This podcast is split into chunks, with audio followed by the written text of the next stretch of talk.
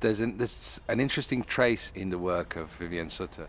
O trabalho de Vivian Sutter tem um traço interessante que pode ser percebido em algumas pinturas.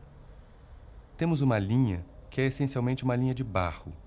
Ela fica a cerca de 20 centímetros acima da base de algumas telas. Na verdade, isso é resultado de uma série de enchentes que ocorreram durante a temporada de furacões na Guatemala, quando todo o ateliê da artista foi inundado. Ela simplesmente decidiu manter nas pinturas esses traços do ambiente natural, da fúria da natureza, por assim dizer. Em vez de limpar o barro e tentar restaurar as obras, a lama passa a fazer parte da pintura. De certa forma, a natureza e os acidentes causados por ela se tornam parte das obras.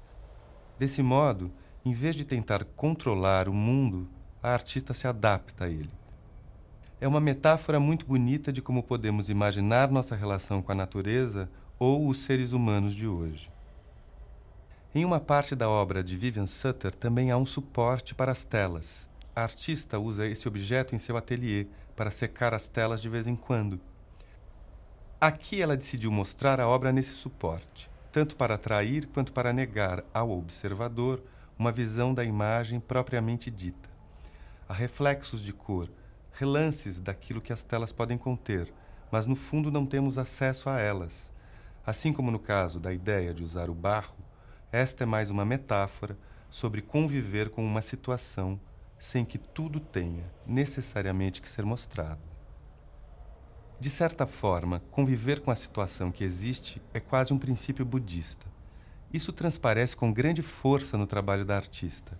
A aceitação das condições como elas são, nossa adaptação a essas condições e não uma tentativa de controle. Sendo assim, temos de nos ajustar à maneira como as pinturas estão penduradas e aceitar que aquilo que vemos é o que realmente existe. E se quisermos, teremos de imaginar como poderia ser a tela em sua totalidade.